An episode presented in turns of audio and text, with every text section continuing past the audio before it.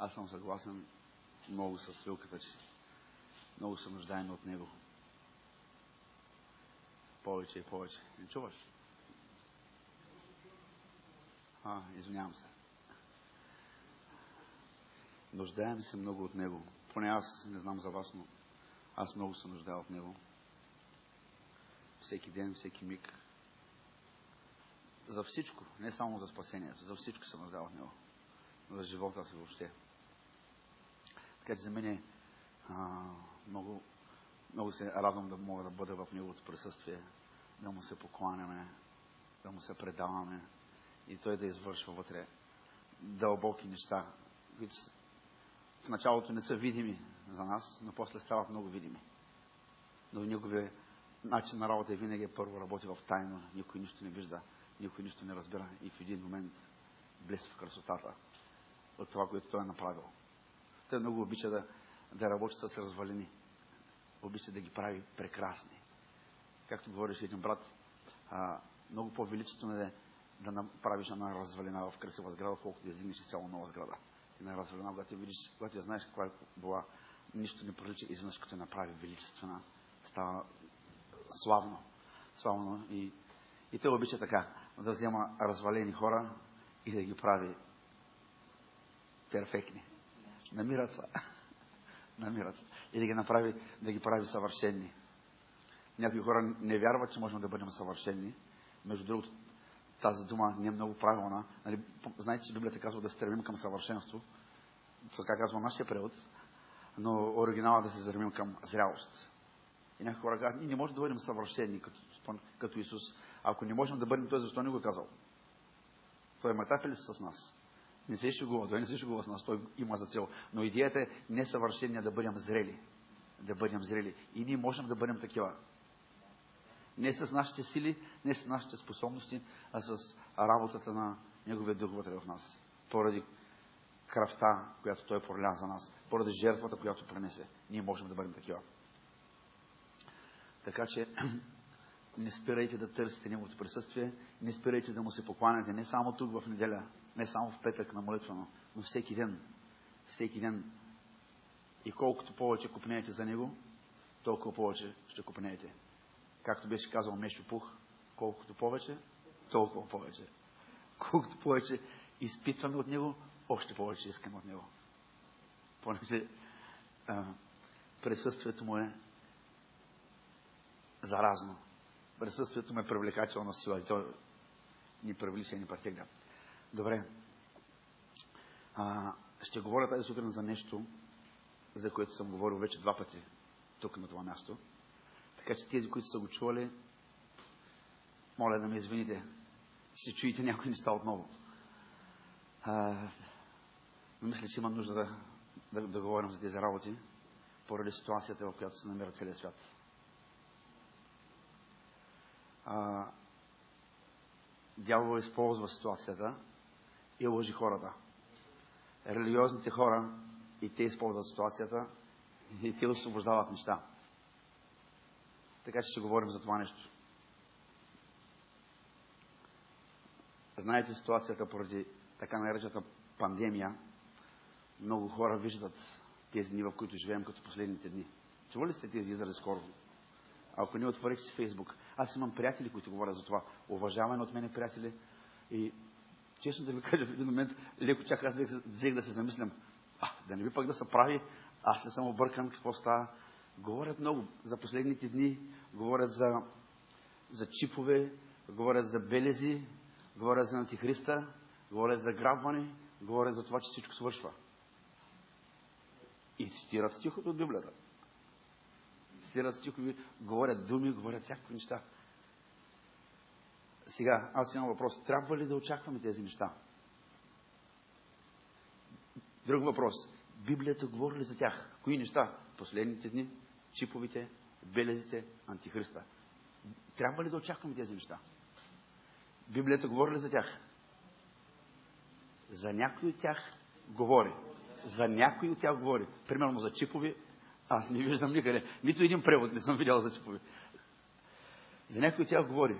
И това е истината. Не трябва да кажем истината, че говори за някой от тях. Но истината е, че това, което доста хора говорят, няма нищо общо с Библията. Няма нищо общо с това, което говорят за тези неща. Няма нищо общо с Библията. Всъщност, сега ще кажа нещо, не ме разберете погрешно, погрешно, много служители не знаят как да тълкуват Библията, което е жалко. Много служители не знаят как да тълкуват Библията, което е жалко. Те знаят как да я четат, но четенето няма да ни помогне за разбирането на някои неща. Трябва да знаем как да я тълкуваме в правилен начин. Когато говорим за последните времена, много хора се доверяват на тълкованието на някой друг. Този каза така, он го каза така. Имаше един израз на времето, че трябва да държим определени неща, понеже знаем дълго сме го приели. И той ти говорят от Библията, от Новия Завет. Така сме приели, не, не, не подлежи промяна. Никой не може да не промени. Нали? Много хора, всъщност, когато говорят за последните времена, говорят въз основа на няколко видения, които някои хора объркани са получили през вековете. И са навлязли като доктрини в църквата и хората ги говорят и казват, това е. Някои имат наглостта да стигнат до там да кажат, че апостол Павел говори за това. И той наистина говори. Но учи същото, но е доста по-различно. Използва термините, но има предвид друго. Един от най-основните принципи, за да можем точно да разбираме библейското послание, трябва да знаем, че Писанието тълкува Писанието. За да разберем нищо в... и трябва да го намерим в Писанието. Писанието тълкува само себе си. Не трябва да се доверяваме просто е така на някой. Така че а, с това, което казвам, искам да кажа, не се доверявайте на мене просто или ковато на това, което говоря. Вървете в писанията и вижте дали това е вярно. Нали знаете, давали сме много пъти примера за солнците и беряните. Едните бяха благоразумни, другите не бяха благоразумни. Благоразумните бяха тези, които, когато Павел им говореше, те отиваха вкъщи и си отваряха писанията и да видят дали това, което този човек ни говори е правилно, дали това е вярно. И ако не беше вярно, въпреки че беше апостол Павел, те не го приемаха. Само, че никога не се осъмниха, понеже апостол Павел не говореше неправилни неща. Той говореше ясно. Винаги казваше, когато отивах да говоря, аз се страхувах и много треперях. Понеже, когато човек изпратен от Бог говори Божието послание, той не трябва да говори своите си работи, своите си а, презумпции, своите си разбирания. Трябва всичко да бъде основано на това, което Христос го е изпратил да говори. Така че Библията е Божието свято, непогрешимо и безпогрешно слово. То е нашия най-висш авторитет и ние трябва да видим а, за тези неща, за всяко нещо всъщност, трябва да видим а, там какво, какво тя казва. Това, че Библията е нашия най-висш авторитет, означава, че ние не трябва да търсим тълкование за събитията, които се случват около нас на друго място, освен в Божието Слово. Не трябва да ги търсим на друго място. Друго, което това означава, че ха, трябва да знаем, че Библията не е написана така, сякаш да отговаря за събития от тези дни. Библията не е написана за събития, които да отговарят в 21 век. Тя беше написана до определени хора. Знаете ли това? Повечето от книгите са написани до определени хора. Четете до солнците, до филипяните, до Тимотей. И в тези, на тези хора той говореше за определени неща, които имаха смисъл за тях. Понеже малко на мен ми е странно, примерно, говори на Тимотей, да знаеш, че в последните дни ще станат такива и такива неща. Какво го интересува Тимотей, какво ще стане през 2021 година? Пука ли му на него? Ще ни го бърка, какво ще да става, аз няма да бъда тук. И той казва, учи на тези неща хората, които са, над, над които си поставен. Защо трябва да ги учи? Защото те ще да преживеят някои неща, свързани с така наречените последни дни. Той не пишеше за нас. Сега, не знам, че някой може би в вас се блъска да каже, то с какво говори Библията, не е за нас. Не казвам това. Не казвам, че Библията не е за нас. Има принципи, които се прилагат. Тя е живо слово, деятелно. Тя не променя. Тя е живот за нас. Но едно пророчество има буквално изпълнение и буквално то беше написано за тези хора. Надявам се да можем да го видим този сутрин, обяд, до когато стигнем. Аз ще искам да разгледам една глава, ще стигнем с малко до нея. Новия завет е написан до хора от първи век. Новия завет беше написан на тях. И за да можем ние да го разберем, ние трябва да, да видим и тяхните разбирания. Примерно, ще ви дам един пример. Когато апостол Йоанн пише за Исус, това е Божият агнец. Нито той Нито неговите съвременници разбираха това, което ние разбираме днес. Когато съвременният човек чуе на някой да му викат агне, кой разбира? Ти си едно агни. Някой, който говорят за носа, някой, който може да му казва какво да прави. Но апостол няма това предвид, когато казва, че Исус е агни. Нали знаете това? Няма предвид, че той е миловиден, нежен, добричък, прекрасен и така нататък. Има предвид, че той е съвършената жертва за целия свят. Това имаше предвид апостол Йоан. И ние трябва да разбираме това. Когато той използва някои термини, ние трябва да ги разбираме. Ако не ги разбираме, ще тълкуваме Библията според нашето съвременно разбиране и това ще ни вкара в големи каши, както за жалост го е направил. По същия начин трябва да се отнасяме и към библейските пророчества, към тълкуването на библейските пророчества. Ние не ги тълкуваме библейските текстове възоснова на събитията, които се случват в момента. Събитията, които се случват в момента, не определят библейските пророчества хора. Ние не тълкуваме библейските пророчества възоснова на новините. Не ги тълкуваме възоснова на това, което някой е поснал във Фейсбук. Не ме интересува какво, какво поства, интересува ме какво пише в Новия Завет и в Писанията, какво говорят а, хората, които Бог е изпратил и им дал послания да говорят. Новините не определят това. Кои пророчески събития ще бъдат изпълнени. Те не определят това. Писаното Слово тълкува Словото. Казвам всичко това, понеже ви казах, че искам да разгледам едно, една глава от Новия Завет. Искам да разгледам едно пророчество на Исус Христос, което Той е пророкувал. То, е записано в Матей 24 глава, в Марк 13, в Лука 22, мисля, че беше. И много хора смятат, че това е пророчество за последните дни. Чува ли сте това? Аз го чувам напоследък. Много хора смятат, че това е пророчество за последните дни. И вярно ли е това? Абсолютно е вярно. За последните дни. Обаче, кои са последните дни? Кои са последните дни? Това е въпроса. Казва, че тези последни дни живеем в тях. Ще видим пророчеството на Исус. А, помните, то е написано, той го говори не към нас. Той го говори към ини хора, които идоха, му задаваха въпроси. И той на тях говори. На тях говори. На тях говори, на неговите съвременници, както каза Митко. Точно така. Така че, а, докато говоря, може да възникнат някакви въпроси във вас, понеже може би някои, някои неща ще ви бъдат нови, не сте ги чували. Моля, може да си запишете въпросите и моля ви, ако имате въпроси, нека да ги зададем.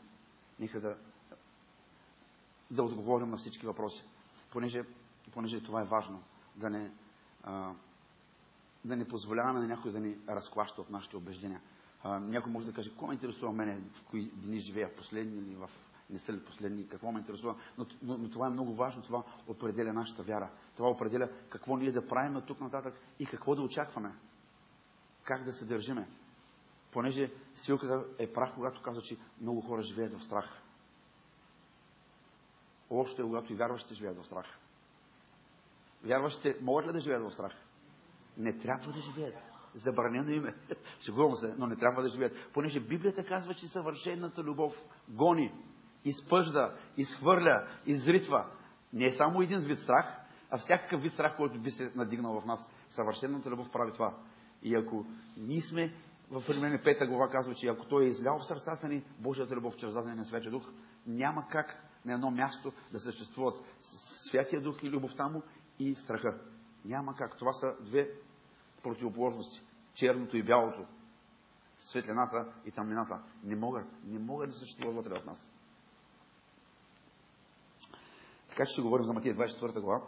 Когато говорим за Матия 24 глава, ние не трябва да я взимаме като една отделна и изолирана глава. Това е Матия 24 глава и казваме, тази глава е специално написана и пророкувана от Исус за нашите времена. Той пророкува за пандемията, пророкува за войните, пророкува за това, пророкува... И пише ли ги тези неща? Пише ги. Но за какво се отнасят? За какво се отнасят? Не трябва да вземем тази глава като отделно изолирана глава. Тя си има контекст. Казвам по друг начин, тя е част от определено събитие, определена случка, от определена история. И контекста на Матей 24 глава започва от Матей 21 глава, 23 стих. Всичко започва от там. Всичко е навързано. Всичко е не е отделно събитие. Оттам започва цялото нещо. Вижте какво пише в Матей 21, 23. Матей 21, 23. И когато дойде в храма, като получаваше, главните свещеници и старейшините на народа дойдоха при него и казаха, с каква власт правиш тези неща и кой ти е дал тази власт? Какво правиш той? Кои са нещата, които правеше? Свилката спомена за тях. Връщам се в 12 стих на същата глава, да видим какво правеше Исус. Исус влезе в Божия дом изпъди всички, които продаваха и купуваха в храма и преобърна масите на обменителите на пари и столовете на онези, които продаваха гълъбите и им каза, писано е, домът ми ще се нарече молитвен дом, а вие го правите разбойнически вертеп. И някои слепи, които дойдоха при него в храма, и той ги изцели. Извърши, и той ги изцели. А главните свещеници и книжниците, като видяха чудесата, които извърши, и децата, които викаха в храма, Осанна на Давидовия син, възнегодуваха и му казаха, ти не чуваш ли какво казват тези, бе? А Исус им отговори, чувам, не сте ли чели тогава тези думи, а не сте ли чели никога тези думи? От устата на младенци и кармачета си приготвил хвала. И след като ги остави, излезе вън от града до Витания, където и пренощува. Това, което Исус правеше, за което те му се скараха, че, че той се опитваше да очисти храма. И това очистване беше свързано с изгонване на някои хора от храма. С други думи, някои хора допринасяха за нечестотата в храма. Така го виждам аз. Те трябваше да ги изгони. Също включваше обръщане на маси, разпръскване на неща. Или с други думи, това очистване всъщност на пръв поглед внесе безпорядък и бъркотия в храма. Беше голяма глъчка, всички крещяха, викаха да, да да ти обръщат. Представи, че наредил се таравата, продаваш и някой идва и, и рита. Какво правиш ти, бе? Кой ти дава право на тебе да, да ми обръщаш нещата, бе? Аз съм си ги подарил, те аз съм си ги изкарал, аз ги продавам тук. Кой ти дава право? Исус не говори, продължава. Рита, блъска, фърля. Нашия мил Господ Исус Христос правеше тези неща. И затова ти го питаме, кой ти дава право да правиш това? Какъв си ти? И той започва да обяснява, да говори за своята власт и за правото му да прави това. Кой му е дал право да прави това? Събитията в Матей 21 глава, 23 стих, които прочетох, до края на 23 глава се случва в храма. Всичко, всичко това се случва в храма. Там Исус се ядоса на фарисеите и ги нарича лицемери.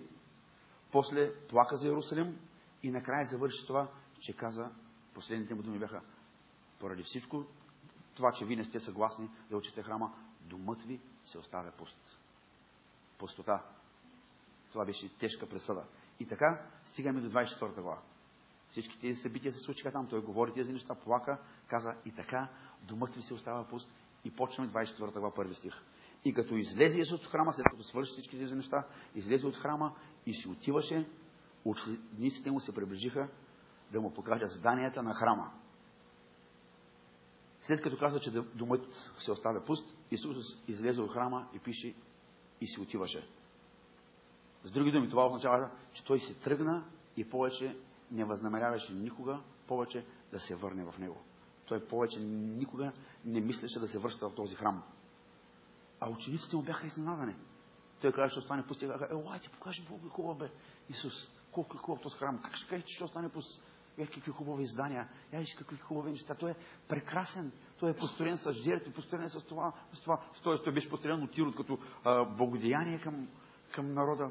Толкова прекрасен. Как, как може да, да кажеш, че ще бъде пуст? Учениците му се искаха да, се, да го убедят да се върне, като му показваха колко красив, опитваха се да го почетат по някакъв начин. Истината е, че доста често това, което ние виждаме и това, което Господ вижда, нямат нищо общо. Са две различни неща. Ние виждаме външни неща, прекрасни. Невероятна служба имахме. Господ казва, супер беше службата, само че аз бях отвънка. Ако и аз бях да вляза вътре, можеше да се случат и някои неща. Доста често това, което ние виждаме, това, което той вижда, не, не е едно и също. Различни неща са. Понякога, нещата, които някога са служили на Господ, в един момент почват да му пречат. Както беше случая с храма. Коя беше идеята за храма? Бог е вложи в сърцето на хора да, да, да го направят. Обаче в един момент той каза, не само, че му стече времето на това нещо, ами аз го ставям пуст. И не само, че го ставям пуст, ами никога повече няма да се върна в това нещо. Никога повече. И как той, нали, твоя дом? да, мой дом, но никога повече няма да се върна. Знаете ли, той изрече думи? Каза, вие направихте този мой дом в разбойнически вертеп. Или един превод каза, свърталище на разбойници. Кое направи това нещо, че домът да стане разбойнически вертеп? Начинът на употребата. Начинът на употреба промени тотално храма. Той в началото беше дом на молитва за всички народи. Помните ли посвещението на храма, как се моли Соломон? Той се моли така и каза, че там ще се молят за всички народи, ще пренасят благодарствени приноси, жертви и така нататък. И това беше угодно и приятно на Бог. Бог засвидетелства, като слезе славата отгоре, докато се молиш. Но в един момент този Божий дом беше станал техния дом. Те почнаха да го наричат юдейския дом, юдейския храм. Беше станал техния, не беше вече Божия, беше техния. И това нещо, това цялото, тази цялата промяна, понякога ние си мислим, че тези такива неща, кое как наричаме, кое как се отнасяме, са някакви незначителни неща и Бог много не се интересува тези неща, но не знам дали помните, не трябва да забравяме никога, че Бог ни гледа просто външните неща. Той гледа вътре сърцето, мотивите и намеренията. С тях ще се занимава той в оня ден. С външните неща някак си не можем да го излъжим. Ние се опитваме, обаче не можем. Тъй, че ще е добре да се откажем. Докъде е време от сега. Така че това нещо направи а, храма да стане разбойнически въртеп. А, смениха употребата. И той вече беше разбойнически въртеп. Той го нарече така. Той се опита през служението си няколко пъти да очиства храма. В началото отиде един път и обърна масите. Помните още в началото на служението? Обърна масите те пак си ги дигнаха. Пак си ги подредиха. Пак си направиха това, което на тях им харесваше. Той дойде да развали им събранията, службите, казаха, който дава право, ние си ги правим пак те. Той пак отиде пак ги развали и каза, втори път го развали, каза край, остава се пуст. Опитах се, направих всичко, което може, което трябваше да направя. Каза, опитах се да ви събера като квачка пиленца при себе си, под си, но вие не искахте. Остава пуст домът ви. Сега беше дошло времето за най-страшната присъда. И тя е, домът остава пуст. Това вече не беше Божия дом. Той беше станал техния дом. Понеже той излезе от него, и Библията казва, и той си отиваше. Като намерението беше никой да не се връща. И казахме, учениците се опитаха да го върнат. Много християни правят същото. Много християни пророкуват, че той ще, ще бъде построен отново храм в, на мястото, където е храма. Много християни пророкуват, че отново ще се върнат жертвите, жертвоприношението на животни. Това е лудост, приятели. Абсолютна лудост. Казвам както го чувствам, понеже Библията казва, че той никога повече няма да се върне. Жертвата на Христос е напълно достатъчна и съвършена за всички грехове. Защо трябва да ги връщаме? И те намират, варят девет кладенци води, и дават всякакви странни обяснения, които нямат никаква логика. От тук вземат един стих от Исаия, един, един от Данаил, един от Откровение, един от Матей, един от един от и ги свързват. Как ги свързват? Които никога не са се виждали, хората, които са говорили, писали са към различни хора, различни цели са имали. И те ги свързват и навързват и казват, ще има храм отново, в Иерусалим ще бъде, ще има жертви, се пренасят. Ако някой не, не пренася жертви, няма да има благословение върху него. Той каза, тръгва си и си отиде и повече никога няма да се върне. И последните думи преди да стръгне беше, вие го направихте разбойнически въртеп. Аз не искам да обитавам сред разбойници. Сред, в вертепа, в барлогата на разбойниците. Така че цялата идея за тези събития е първо опитът му за последен път да очисти храма. След като те не се поддадоха, като не се съгласиха, той изговори пресъдата, този дом остава пуст. И след това, в Матей 24 глава, той излезе и се отиваше. И втори стих се казва така. Нали, учениците в първи стих му искаха да му покаже заданието на храма, а той им отговори. Втори стих. Виждате ли всичко това? Става въпрос за зданията. Виждаме го, как да не го виждаме. Нали, ние ти ги показваме. Толкова сме очаровани от тях, толкова са прекрасни. Тя казва, истина ви казвам. Тук няма да остане камък върху камък, който да не се срине. Тук той им каза, че вижда нещо различно от това, което те виждат. Какво виждаше той? Той каза, тук. Къде тук? На мястото на храма. На мястото на храма. Няма да остане камък върху камък, който да не се срине. Всичко ще бъде сринато. Всичко ще бъде. Те виждаха един храм, величествен, украсен с красиви камъни, той виждаше пълно разрушение на този храм. Той го виждаше нещо съвсем различно. Защо стана така? Понеже те не познаха времето, когато бяха посетени. Не познаха това време. Той искаше да очисти храма, но те отказаха. И сега вече идваше време за съд. Идваше време за съд. Това, което Исус пророкува, пророкуваше съд. Исус говореше за съд. И Бог такъв ли е? Да, Бог е справедлив и строг съдя. Много милостив, пълен с милост. Обаче е справедлив съдя. Протяга милост, показва милост до последно, докато може. Но в един момент той вижда, че когато види, че нещата нямат, не търпят промяна, когато види, че милостта му е отхвърлена, заплюта, подритната, той няма да продължава да, да, да показва милост. Казва, време вече е неизбежно, домът става пуст, край, до тук беше. И това е контекста на цялата история на Матия 24 глава. Така трябва да я четете, приятели. Не слушайте всичките други бабини деветини, измислици. Така трябва да. Това е контекста. Това, е, това, са, това са реда на събитията, които се случват. Трети стих. След като каза всички тези неща, той се отиде на Леонския хълм и се седна там. И когато се седеше на Леонския хълм, учениците дойдоха при него насаме. Всичко друго, другите изказвания бяха пред хората, тук идват насаме. И му казват, кажи ни, кога ще бъде това? И какво ще бъде знамението на Твоето пришествие и за свършека на века? Учениците идват при него насаме и го питат някои неща. Той направи изявление, че домът ще остане пуст на всеослушание. Всички чуха това. И те сега идват насаме и го молят да им обясни, защото истината е, че те не разбераха всичко. Искаха да знаят три неща. Три неща. Кога ще бъде това? Какъв ще бъде белега на неговото пришествие? И какъв ще бъде белега или знамението за свършека на века? Истината е, че учениците бяха шокирани от неговото изявление, че домът става пуст. Те заради отидоха да му показват колко е красив. Как? Как е? Виж колко е красив. Виж колко е прекрасен. Украсен е с невероятни неща.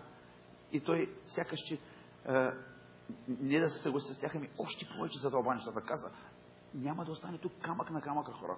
Всичко ще бъде стренато до основи. Нищо няма да остане. Нищо. Те бяха изумени. Бяха изумени и вътре ги глождиш, и вътре ги чопляш това нещо. А, ние много, много не разбираме, но, но за тях храма беше всичко. За тях храма беше живота им, за тях храма беше целият им свят. И някой да им каже, че ще им се борят храма, това означава се че Бог вече няма да бъде при тях. Понеже те свързваха храма с Бог, с Неговото присъствие, с мястото му. Соломон каза, ако някой има нужда проблем, да се обърне към храма. Дори когато бяха далеко в, друга, в други страни, те се обръщаха в посока на храма и се моляха. И каза, няма да има храм. Стринат до основи. Бог ще остави нацията. Бог ще се тръгне от нацията. Бяха изумени учениците. И идват при него. Все още шокирани го питат, кога ще бъде това нещо? Изумени сме. Кое е това? За кое това го питаха? Кое? За разрушаването на храма. За това го питаха. Това ги вълнуваше тях. За разрушаването на храма. Кога, кога ще бъде това камък на камъка да не остане? Кога ще се случи това нещо? След това го питаха какъв ще бъде белега на неговото идване, понеже думата пришествие означава идване. Пришествие това означава идване. Някои хора си мислят, че той говори за второто пришествие. Но това няма никаква логика, понеже учениците по това време не знаеха, че той ще идва втори път. Помните ли, когато а, той беше с тях на последната вечера и той им казва, аз отивам и те казват, къде отиваш? Те не знаеха, че той ще ходи някъде въобще. Къде отиваш, Господи? Ще дойдем и ние с тебе. Те му казаха, и той им каза, вие не можете да дойдете сега с мене. Така че истината е, че те не знаеха, че той се заминава някъде. Пак камо ли да знае, че се връща? Нямаше как да знае, че се връща. Така че а, идеята е, че те въобще не са си мислили за някакво си второ пришествие в този момент. След това знаеха, след това имаха откровение, разбиране, но в този момент те не знаеха за това. Въпросът им въобще не е свързан с второ пришествие. Въпросът им е свързан с това, кога, какъв ще бъде белега, че ти идваш да направиш, да се случат тези неща. Контекстът не, не ни казва нищо такова. Другото, което искаха да знаят, беше за свършека на века. някои български преводи, то се правилен, да. То се правилен, но някои български преводи, мисля, че верен а, и, и някои други, а, не превеждат века, а превеждат за свършека на света. Кинг Джеймс също така превежда за свършека на света. И, и това, това не е правилната дума. Свършека на света. Това е по презумпция на преводачите, които са а, вярват в това, че живеем последните дни. Някои преводачи вярват в това и затова са написали така за свършека на света, но не е това. Думата е ейон, което означава период от време, означава век. Не е космос. Космос е свят. Но не е тази дума използвана там. А, много важно нещо, което трябва да знаем, е, че Новия Завет не е написан на български, нито на английски. И за да разберем някои неща, ние трябва да отидем в езика, на който той е написан. И това е гръцки език. И там ще видим някои думи, които а, преводачите не са ги превели правилно. Някои от тях нарочно не са ги превели правилно. Цар Джеймс е казал на преводачите да преведат някои неща според неговите разбирания. Други хора са казали как да превеждат неща. И сега, с това не казвам, че Библията е объркана, приятели. Не, не, не, си мислете, понеже като съм говорил с някои хора по този начин, ти казват, ти кой искаш да кажеш, че Библията не е вярна? Не, не е това. Не казвам това. Казвам, че трябва да проверим за някои неща, които се съмняваме да проверим оригиналния език. Както в случая с тази дума. Тази, запомнете, тази дума, тук той, те не питат за свършика на света, питат за свършика на века. На гръцки това е думата. И ето как а, правилният въпрос, в правилния контекст, какъв трябва да звучи въпроса. Учениците са шокирани и питат, кога ще дойдеш да разрушиш храма? Какъв ще бъде белега, че идваш да го разрушиш? И кога ще бъде края на века на този храм? Това всъщност е контекста и ние трябва да го четем по този начин. И след това Исус започва да им казва, че трябва да внимават да не бъдат заблудени. Той осъзна, че това нещо, което той говори, може да бъде много манипулирано и да бъде подложено на измама, на измамници, което всъщност се случва. Много е манипулирано и много измамници говорят за това нещо. Той, Исус го осъзна и предупреди учениците си. Исус им отговори, всъщност всичко, което те искаха да знаете, ще могат ли по нещо да познаят, че, тези, че това нещо вече идва, че това нещо се случва, че е много близко? Ще могат ли по някакъв начин да познаят някакви белези, които да, да, да ни говорят, че аха, аха, и ще стане? И Исус им отговори, като им даде не един, а седем белега. Седем белега за края. Пак ви казвам, трябва да запомним, че края не е края на света. Това е края на века, на ерата, на епохата, на храма. Това е края. За този край говори. Ето ги и белезите. Аз няма да чета стиховите, само ще ги изброя и ще ви кажа къде се намират. Вие ще ги четете, няма да има време. Първия белег е, ще има много измамници и лъже месии, или такива хора, които се представят за Христос. Това се намира в пети стих. Втория белег е, ще има войни и слухови за войни. В шести, началото на седми стих говори за това. Войни и слухови за войни. Третия белег ще има природни бедствия. Втората част на седми стих и 8 стих. След това ще има гонение. Четвъртия белег от ще има гонение. Девети стих. Петия белег в 10 до 13 стих казва, ще има отстъпление от вярата.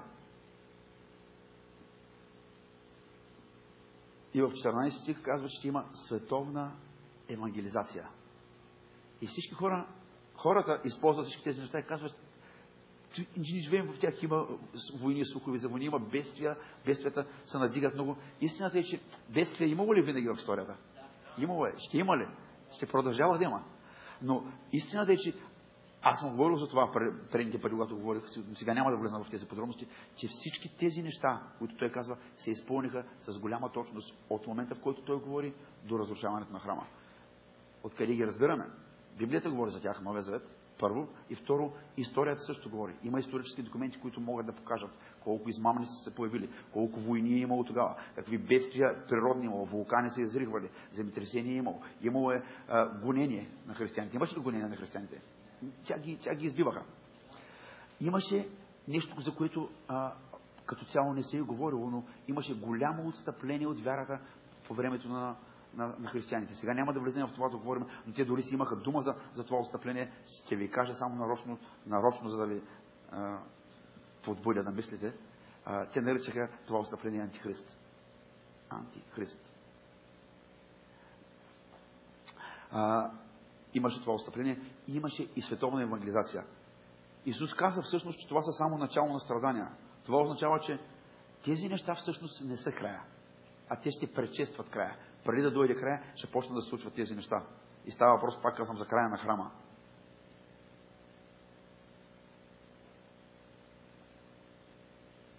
Сега, когато в 14 стих се казва, че ще бъде проповядано по целия свят, тук как казва? По цялата вселена казва, да. В, в моя превод казва, че ще, боговестието на царството ще бъде проповядано по целия свят. Много е важно да знаем каква е думата за свят, понеже хората си мислят, че Евангелието едва ли не още не е стигнало до целия свят и, и те чакат сега да се случи. Но той говори за тогава. И думата за свят там е ойкомене и тя означава част от земното кълбо и в Новия Завет се използва главно за Римската империя. Когато той им каза, това боговестие на царството ще бъде проповядано по целия свят, това, което той каза, защото беше, то ще бъде проповядано по цялата империя. По цялата Римска империя ще бъде проповядано това боговестие на царството. И това е, това е което говореше Исус. Ето как трябва да четем стиха. Това Евангелие на Царството ще бъде проповядвано по цялата Римска империя, като свидетелство за всичките народи и тогава ще дойде края на храма. Апостол Павел на няколко места потвърждава, че напълно е проповядвал Евангелието по целия свят. Апостол Павел е проповядвал по целия свят. Как може един човек да проповядва по целия свят? Първият пример, когато той казва, е в Колосяни, първа глава, 5 и 6 стих. Аз ще го прочета този и още един стих ще прочета след това. Е, Колосяни 1, 5, 6 по причина на онова, за което се надяваме, което се пази за вас на небесата, за което сте чули преди това в истинското слово на Боговестието, което дойде до вас, както то при нас е плоти расте в целия свят. Къде расте Словото? Къде расте Словото? В целия свят. Апостол Павел е проповядвал в целия свят. И Словото расте там. В целия свят. Тази дума пак е същата. В цялата Римска империя. За това говори целият тогавашен свят, целият познат тогавашен свят. След това Римляни 10 глава 18 стих. Винаги сме, сме си мислили този стих, някой ден ще се случи, но апостол Павел говори тогава на римляните. Но казвам ви, те не са ли чули? Наистина са чули. По цялата земя се разнесе гласът им. На кого гласът? На изпратените от Бог проповедници. И думите им до краищата на Вселената. Ето същите думи, които а, са използвани в 14 стих на Матея 24 глава. Думите им стигнаха до краищата на Вселената. Това нещо се случи. Имаше световна евангелизация в цялата Римска империя. Защо? Всички народи да могат да чуят. На деня на 50 помните ли какво имаше? От всички народи юдеи бяха събрани там. Помните ли това? От всички народи под слънцето. И какво чухате? За великите Божии дела. Чуха ти едно нещо, няма да влизам сега в подробности, но това, което чуха, беше знамение за тях. Нали помните Исаия как беше пророковал, че с такъв, а, с гагнив език ще ги раздразня, като дам свидетелство за това, което се случваше. И за, и за тях това беше знамение, беше чудо. А, имаше 3000 човека, които повярваха, но имаше други, които, когато чуха, те знаеха какво говори Исея. И, и, и чуха какво се случва, и за тях беше белег. Христос пращаше белези, пращаше белези, пращаше белези да, а, да им казва какво се случва. И някои, някои разбираха. Библията казва, че в течение на времето, когато се разрасна църквата, много а, свещеници се привагаха към вярата. Много религиозни хора оставаха, бягаха от религията.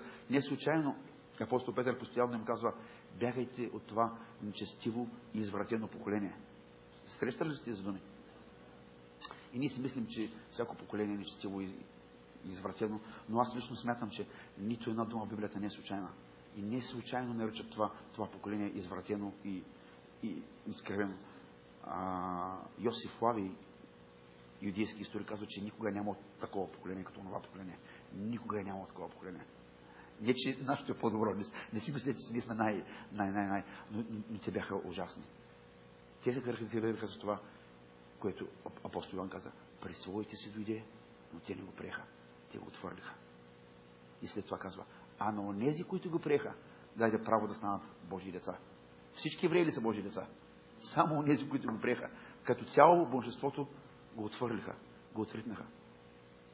И затова Петър казва, избавете се от това нечестиво поколение, което го отхвърли. От това извратено поколение, което не го иска. На, на Бога не огажда. На човеците са а, такива непокорни.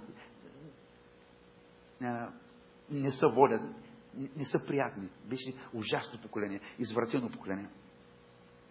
Така че според непогрешимото Божие Слово, благовестието наистина е било проповядано по целия свят, много преди Иерусалим да бъде разрушен през 70-та година след Христа. И остава само един белег, седмия белег. Той се намира той се намира в, от 15 до 20 стих. Говори за седмия белег. И седмия белег се казва а, мерзостта на запустението. Мерзостта на запустението. Точно прочета тези стихове 15 до 20. 24 глава Матей.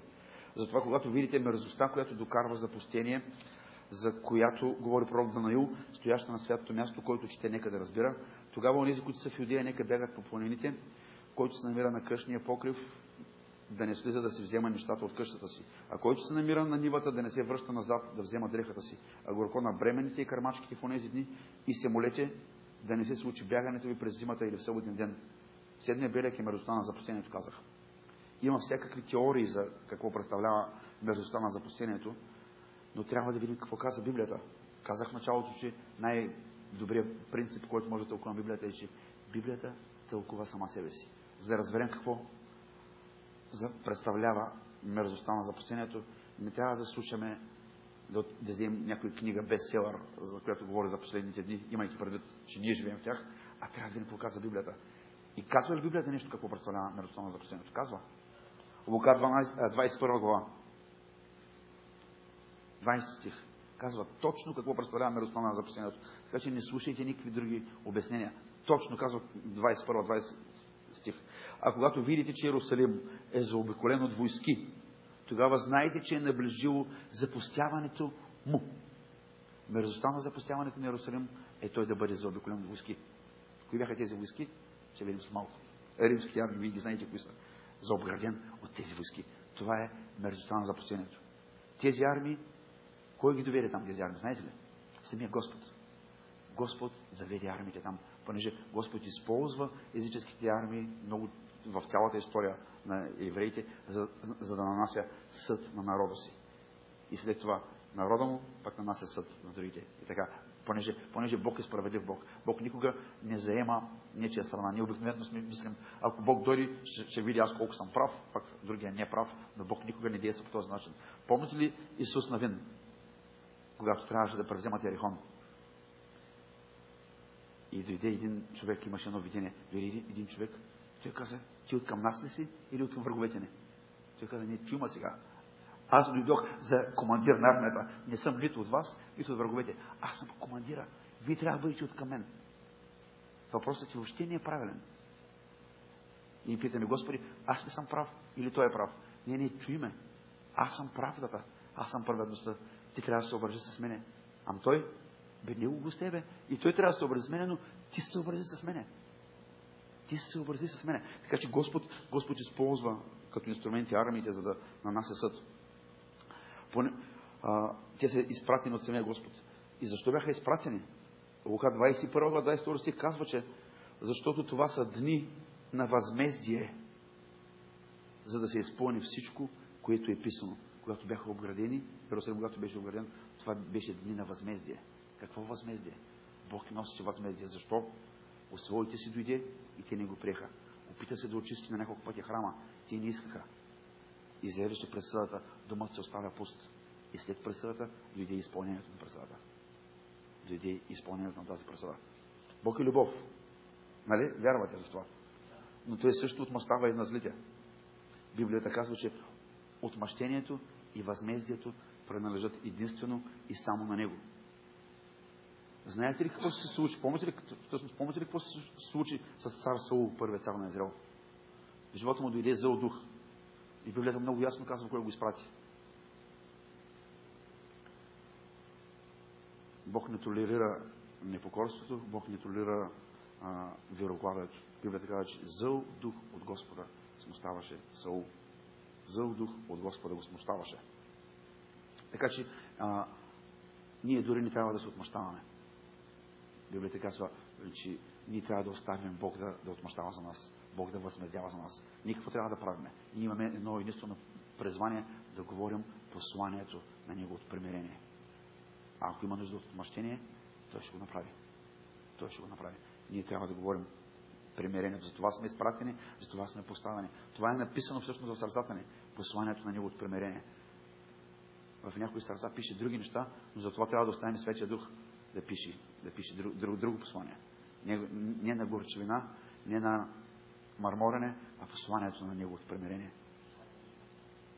Исус каза, когато видите тези армии, които са оградени в Иерусалим, знаете, че аз отмъщавам. Аз отмъщавам. И каза, когато видите тези армии, единственото нещо, което можете да направите е бягайте. Някои хора казват, дай ще се молим, когато имат трудности, дай ще се молим да не се случат. Не е време за молитва, каза Исус. Бягайте. Бягайте. Знаете ли какво се случва с евреите в храма? Имало един човек, няколко са били, които са отишли там и са пророкували. Пророкували са. Пророкуват. Бог казва, така казва Бог, че Той ще избави този храм и всички, които са в храма, ще бъдат спасени. И имало хора, които са повярвали и са навряли вътре в храма. И знаете ли какво става? Всички до един са избити. Понеже те ни чуха думите на Исус. Когато видите тези армии, не влизайте в храма, ами бягайте. Не влизайте в храма, а бягайте. Имало това е също потвърждение на, от първите белези, че много лъже месии и измамници ще дойдат и ще ви пророкуват неща. И те са им пророкували и, и, и, и са ги излъгали. Става въпрос за евреите. Той каза, че това е най-лошото време жена да бъде бременна, понеже не може да бяга. Трябва да бъде, в това време трябва да бъдете свободни от всичко, за да можете да бягате много бързо. Най-лошото време е да кърмите, понеже това ще ви забави. Казва, единственото нещо, което в тази ситуация може да се молите, молете се това да не се случи през зимата, понеже през зимата е студено. Молете се да не се случи в събота. Защо да не се случи в събота? Нас какво ни бърка съботата? Нас специално нищо не бърка. Само от това може да, да заключим, че той не говори за нас. Той не говори на нас. Молете се това да не се случи в събота. Защото в събота на тях им е било разрешено да ходят само 2000 стадии. Стадии, или как се каже мярката, както и да е. Но, но, но, но това разстояние няма да ги изкара от Иерусалим. Те ще върват 2000 стадии, ще стигнат до някъде и трябва да спрат. Нямат право повече да ходят. И стоят и чакат.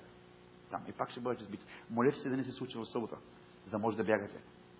Понеже онези бяха толкова хванати от цялата си религия, че щяха да извървят и останат, както да е. И той им каза, трябва да бъдете много бързи в бягането си. Ако сте на нивата и нещо забрали в къщата, оставайте го. Аз бих се върнал да се взема лаптопа, таблета. Казва, оставяй ги и заминавай. Ам китарата ми, Господи, китарата какво ще прави? Бягай! Околелето какво ще прави? Заминавай! Бягай! Ама имам нещо много ценно, много важно в къщи. Заминавай. Животът ти е поценен. Понякога, понякога сме малко смешни в, в очите на Господа, но а, нищо не трябва да ви забавя. 21 стих на Матия 24 глава. Защото тогава ще има голяма скръп. Кога ще бъде това? Тогава. Кога тогава? Когато армиите са обградили Иерусалим. Тогава. Не сега. Тогава.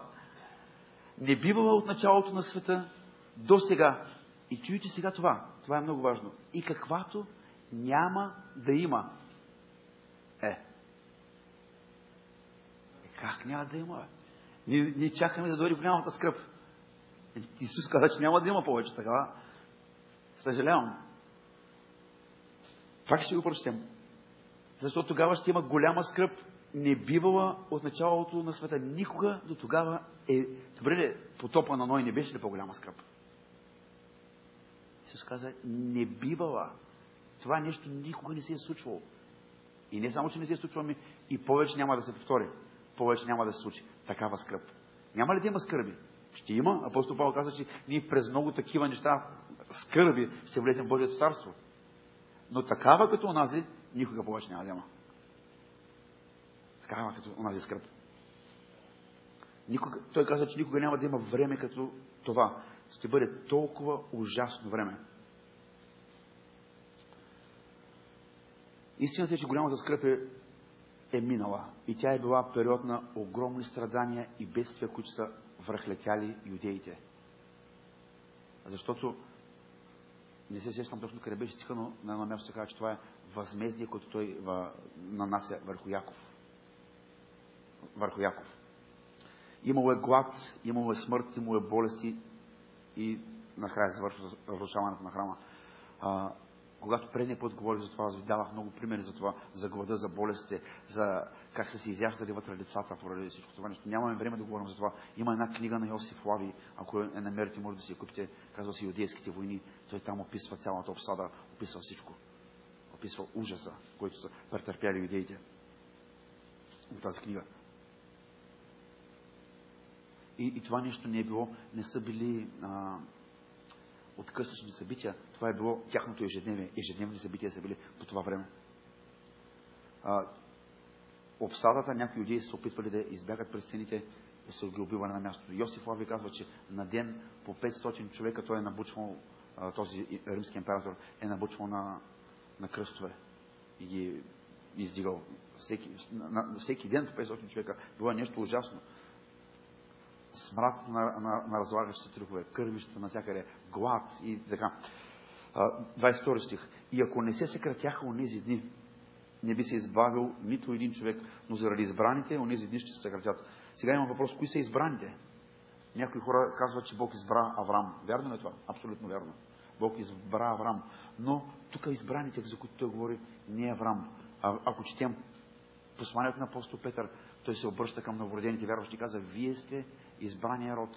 Вие сте царското свещенство. Вие някога не бяхте народ, но сега, поради Божията милост, която придобихте, вече сте избран род, вече сте царско свещенство, вече сте...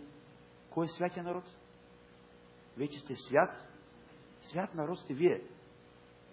И не са ли евреите? Ако не повярват в Исус, не са. Понеже в Новия Завет, след кръста, а, нашата естествена принадлежност не въжи. Тя не въжи. Това, което въжи, въжи вярата, принадлежността към вярата. Вярата в жертвата на Исус Христос. Вярата в името на Исус Христос. Тити е имал план да превземе Иерусалим и императора, римския император. И планът му е бил да го направи без меч, искал без меч да, да превземе Иерусалим. И той е казал да построят на голяма стена около, около града и да не пускат никакви снабдявания. И казал, те като останат гладни, ще ни пуснат. Ще, ще влезем. Или той е един вариант, или другия вариант е, ще измрат от глад. И вътре, вътре в града на Иерусалим е имало три групи или фракции, които са се борили и са се биели една с друга. И се казва, че а, нямало единство там и се казва, че е имало а, много големи запаси от храна в Иерусалим които запаси е, ще ли са да им помогнат за много дълго време да, да удържат на обсадата. Но вижте колко са били. Той продължава да бъдат хората такива глупави. Тези три фракции са били, едната отшла и запалила и изгорила всичките запаси от храна. Казва, за вас няма да има, може да са били българи, не знам. За вас няма да има, ама за нас няма да има, ама и за вас няма да има. Всички се чупи за Всички, ще, всички ще умрем, всички път образа на начало. И се унищожили храната. И, и, иначе, иначе е имало достатъчно и са можели да издържат. И след това нещо настава ужасен глад. Хората са си а, готвили деца, са си яли децата. Било е нещо ужасно. Но а, ти казал, нека да затворим вътре да ги затворим всички вътре, ако ще ги не живот вътре, ще ги унищожи вътре, но след, след дълго време, понеже той вижда, че те били, видял, че те са били упорити, не са се предавали и, и той си промени ума. Понеже е осъзнал, че ако направи това нещо, ще да бъде една много, много дълга обсада, а това нямало да му даде на него слава, понеже римските императори са съборили не просто да превземат определени градове, ами да го направят по такъв славен начин, да бъдат по-славни от другите, по, по-голямо геройство, по-голям подвиг и така. И той си промени ума и заповядал да бъде, да бъде штурмуван.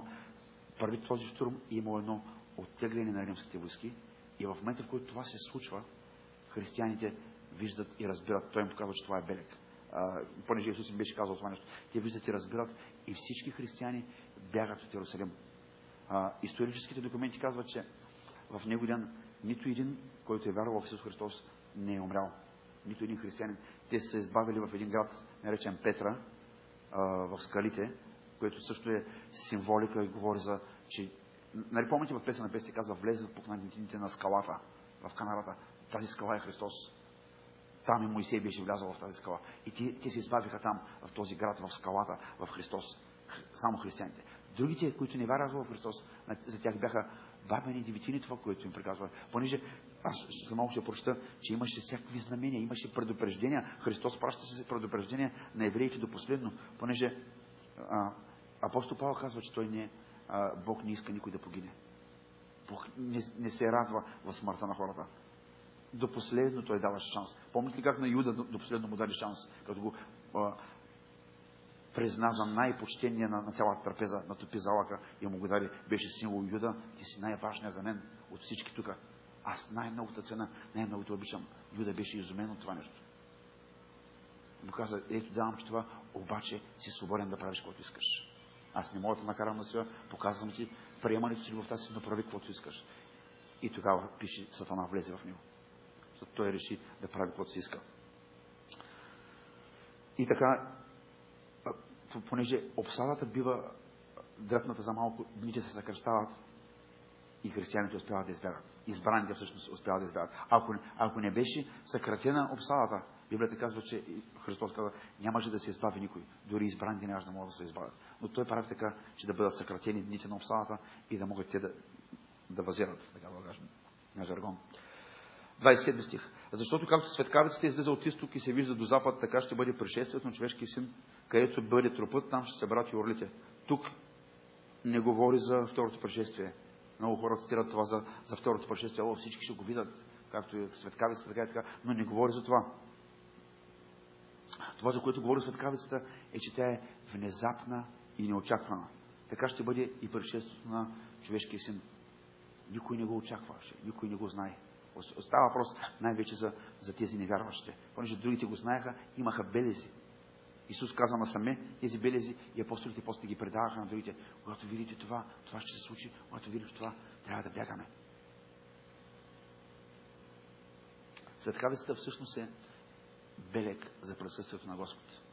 Може да четете за това в Изход 20 глава, 18-19, колко неговото присъствие има светкавици, грамотевици, гласове, шум. Той обитава в непрестъпна светлина.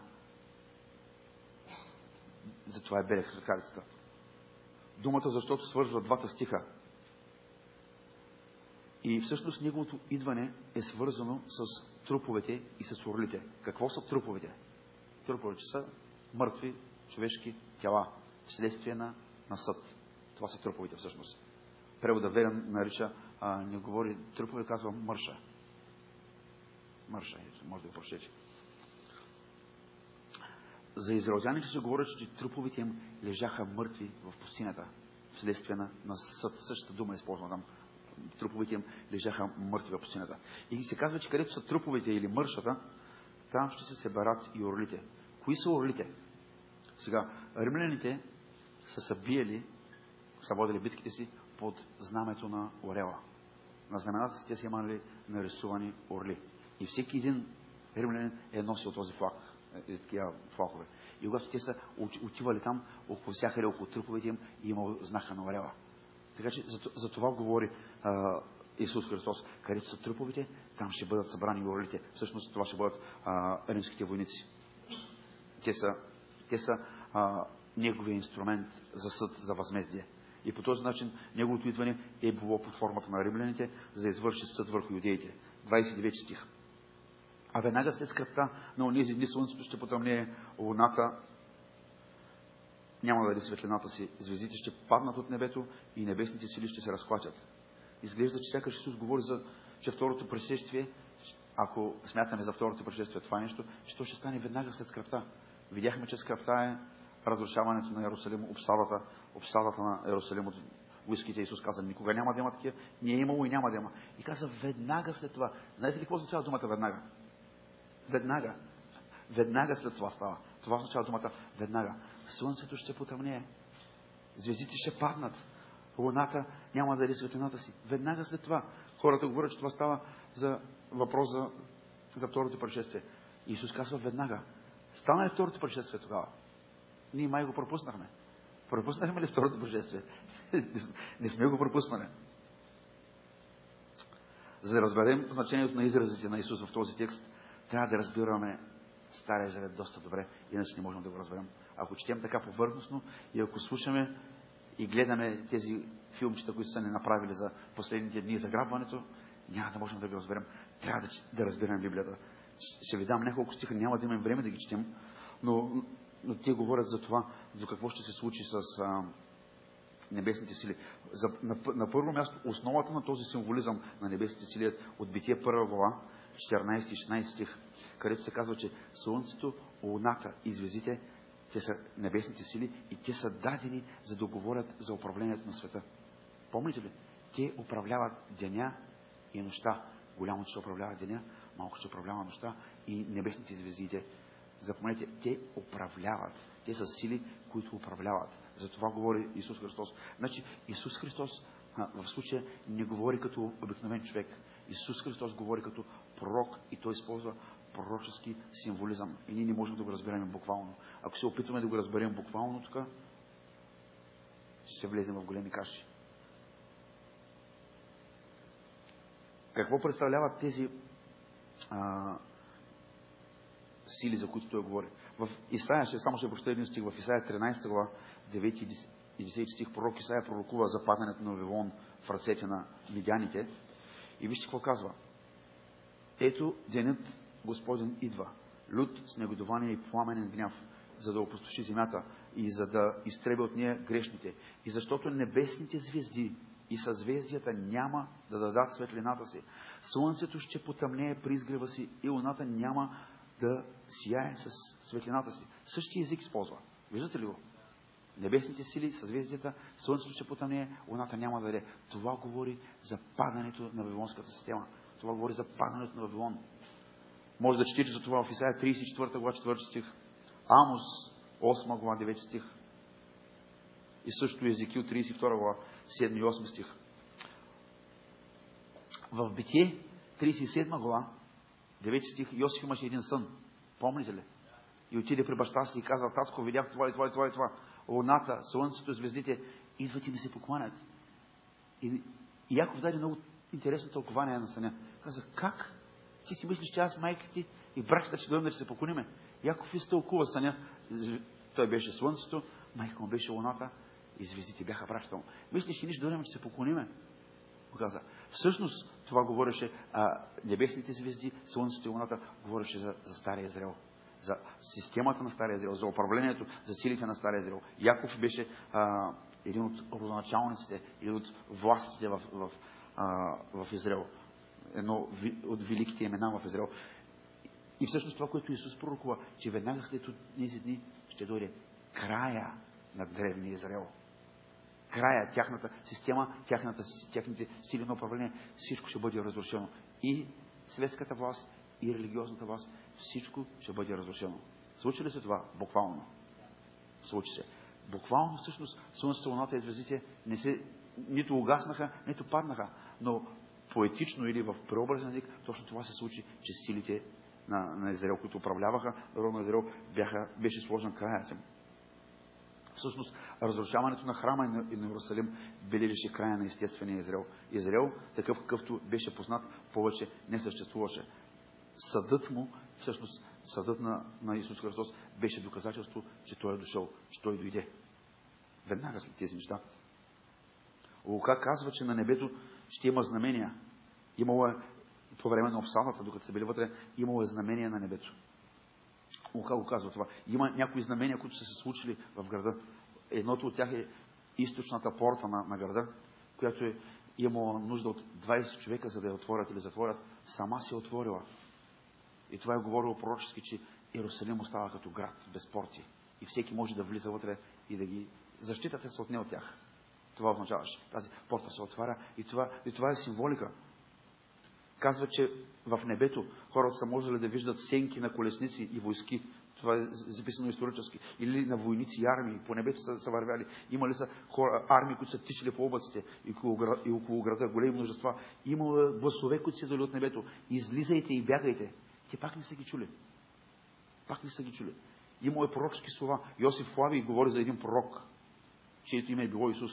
И той в, в тези, в, по него време е обикалял, не съм записал колко време, но както да е, пет месеца.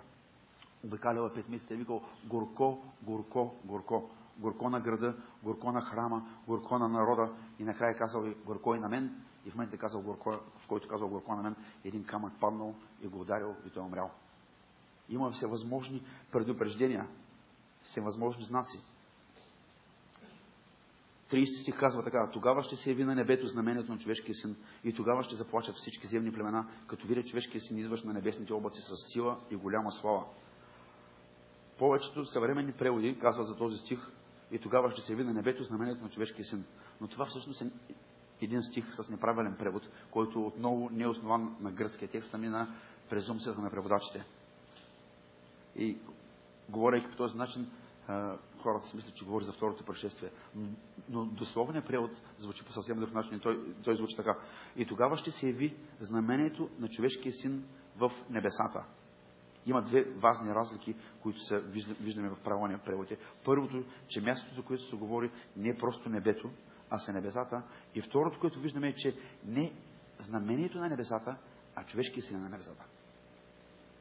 Виждате ли го? Не знамението на небесата, а човешкия син е там. Тогава ще се яви знамението на човешкия син, който е в небесата.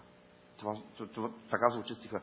Тогава ще се яви знамението на човешкия син, който е в небесата. А не както нашите преводи казват, тогава ще се яви знамението в небесата на човешкия син. Няма да има знамение в небесата, а това знамение говори, че човешкия син е там. Вече е на небесата. Знамението всъщност е било белегът, който ще покаже, че човешкия син на небето. Всъщност това не е явяването на Исус на небето, пак да кажа. Нито пък някакъв белег или знамение в небето, а белегът, че той е там.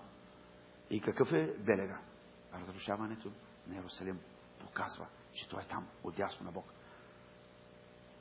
Спомняте ли си, че учениците го питаха за доказателството или за белега, за, за, за това нещо?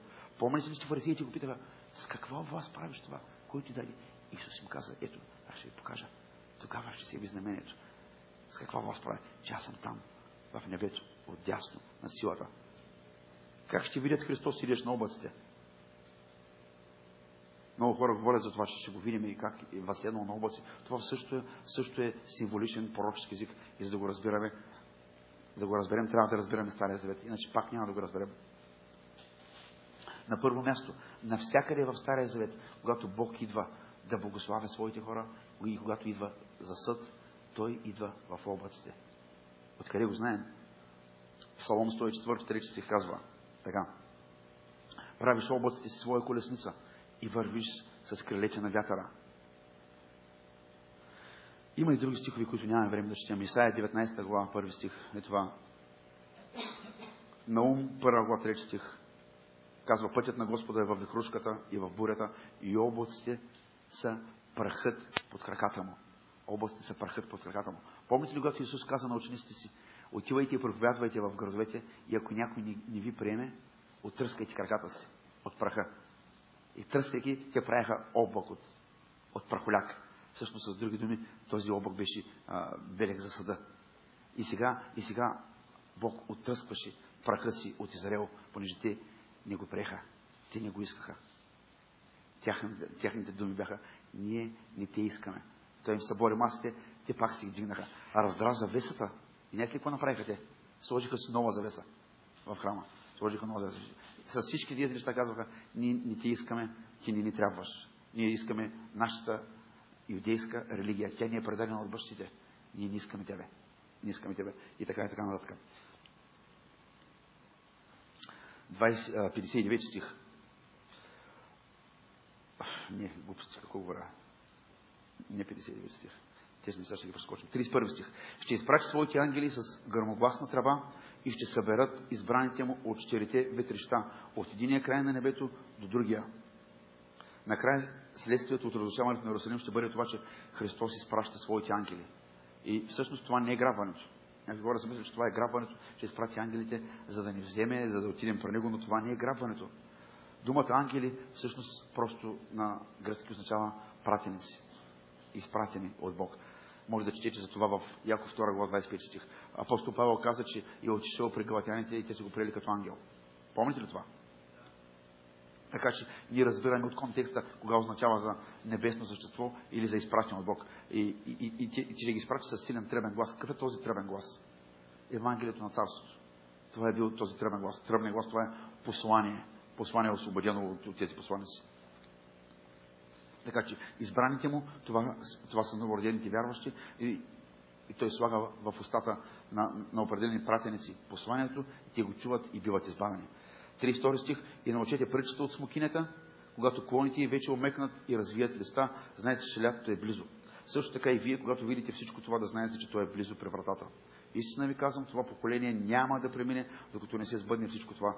Небето и земята ще преминат, но моите думи няма да преминат. Исус дава сравнение с една смокиня и много хора си мислят, че тази смокиня е Израел. Но тя не е Израел. Понеже, помните ли, че Исус прокле смокинята? Ако казваме, че смокината е Израел, това означава, че Исус прокле Израел. Но Исус не прокле Израел. Исус никога не, никога не проклина. Исус благославя. Исус, истината е, че не Исус се отвърна от Израел. Истината е, че Израел се отвърна от Исус Христос. Исус от никого не се отвръща. Исус е готов за всички. Исус не се отвърна дори от Юда. Юда се отвърна от Исус.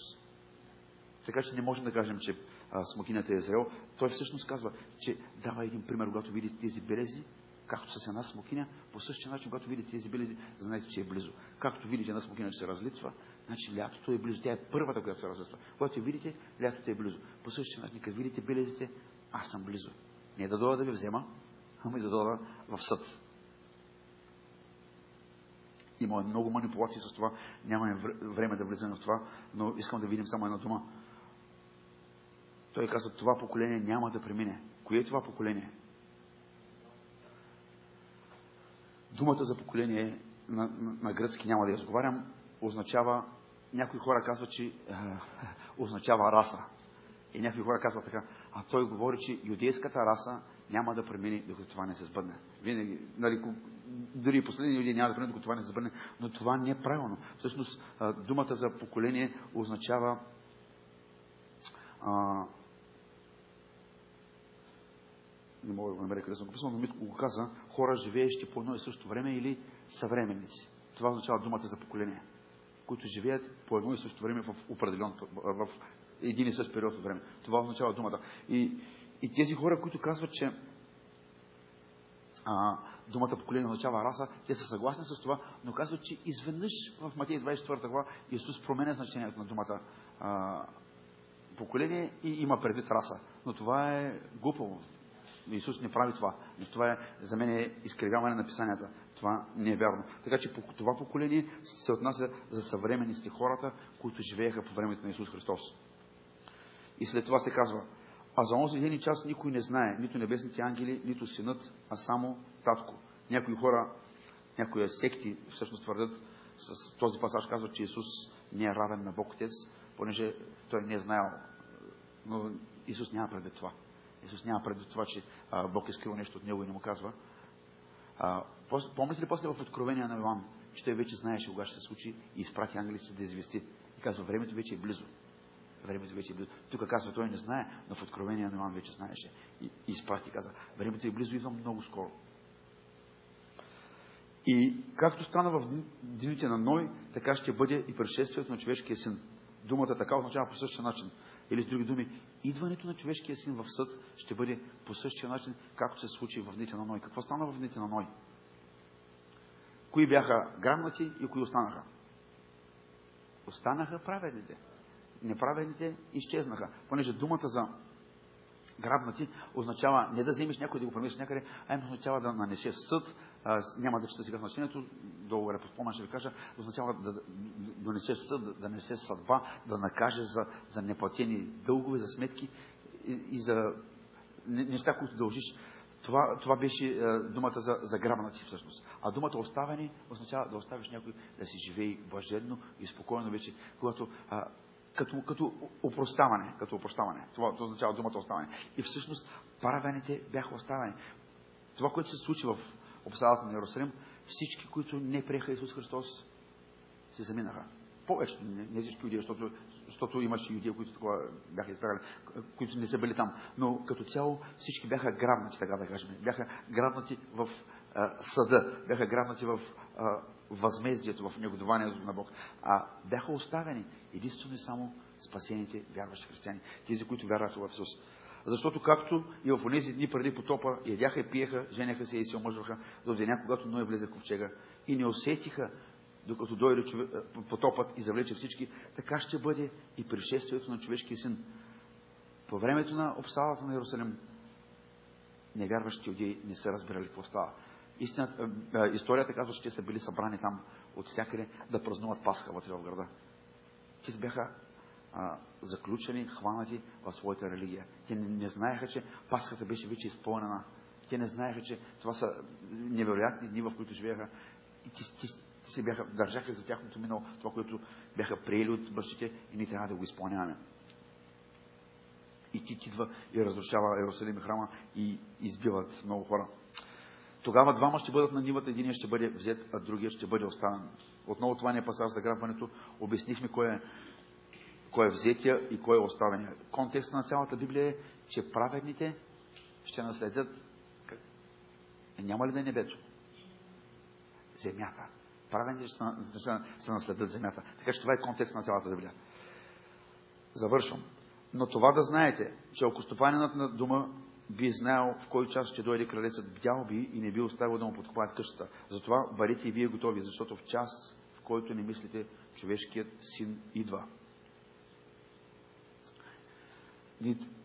в интерес на истината, ние трябва да сме винаги готови за Неговото идване. Понеже има много идвания на Исус Христос. Ако четем Библията, ще видим, че Той, той се явяваше много пъти.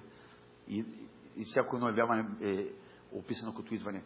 И всяко едно от тези идвания винаги е било неочаквано.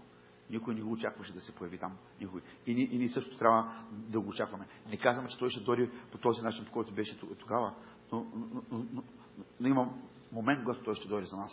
И ние трябва да сме готови да очакваме. Той ще дойде внезапно и неочаквано. Тогава дойде внезапно и неочаквано и сега пак ще го направи внезапно и неочаквано. Вярващите обаче бяха подготвени. Това е, това е всъщност цялото му послание накрая.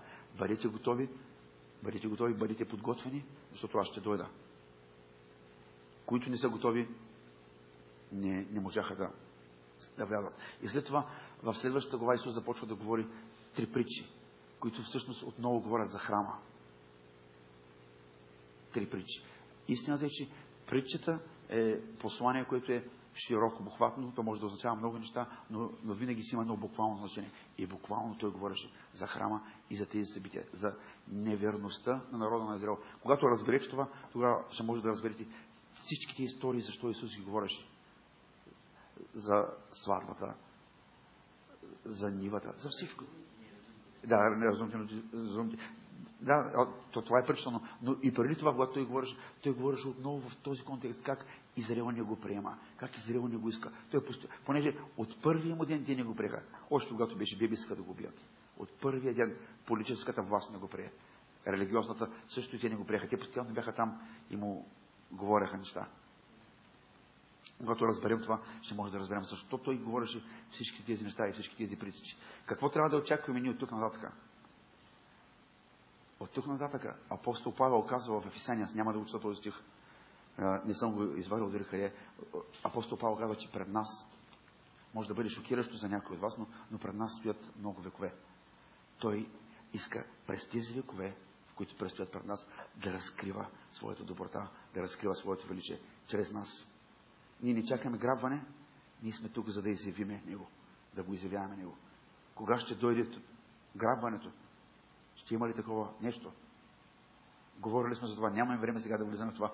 А, казали сме, че, казвали сме, че няма в Библията дума грабване. Всъщност има такова дума, която звучи така, но не означава това, че ще бъдем взети на небето.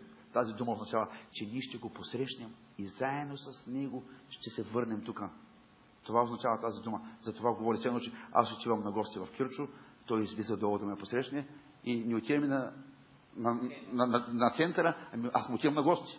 И той ме посреща. И къде отиваме? В тях, горе, се качваме. Това означава да посрещнем Господа. А не, ние го посрещаме и той наводи на друго място. да пием кафе. Не. Това означава грабне. Така че, хора, чакайте а, царството да, да, да завладее цялата земя. Но в чакането си ние правиме неща, като молим се, постиме, а, говориме посланието, покланяме се, издигаме го, прокламираме го. Всички тези неща. Молим се за болните, изцеляваме болните, правиме знамения и чудеса, вършим Неговата воля. И царството му напредва, напредва, напредва и завадява цялата земя. Това, което искам да ви кажа накрая, не се страхувайте от нищо, не се бойте от нищо. Той свърши всичко, той спечели цялата битка. Това, което ние трябва да правиме, ние имаме част в битката, но нашата част е да говориме това, което той вече е направил. И по този начин ние печелиме. Пастор чети в петък как те победиха е, звяра, те го победиха, като говореха за устата си. На първо място е жертвата на Исус, но на второ място е свидетелството. Свидетелство. Говорим. Какво свидетелстваме? Не колко сме добри, не колко сме чудесни, колко сме неповторими. Свидетелстваме как Исус умря, как Исус възкръсна, как Исус донесе свобода, как Исус възсия вечен живот в нас. Така че не, не се страхувайте, няма нищо страшно. От тук нататък идват се славни дни. Исаия 60 глава казва, стани, ако евентуално си заспал, то това е Ефесяните, но Исаия 60 глава казва, стани, и, защото върху тебе дойде светлина. Върху народите може да има тъмнина, невежество и неразбиране, но върху тебе дойде светлина поради Господа. Върху тебе дойде славата на Господа. И всички тези народи се нуждаят някой им свети. Нуждаят се някой да бъде лампа. Всеки са за един вид. Както и да е, бъдете благословени, бъдете смели, бъдете дразновени. Чакат ни хубави дни, чакат ни прекрасни дни, чакат ни дни на разширяването на царството и на завладяването на, на цялата земя. В крайна сметка ще станат царства на нашия Господ. Всичките земни царства. Няма нито един да каже, аз ще оставам. Така. Бъдете благословени.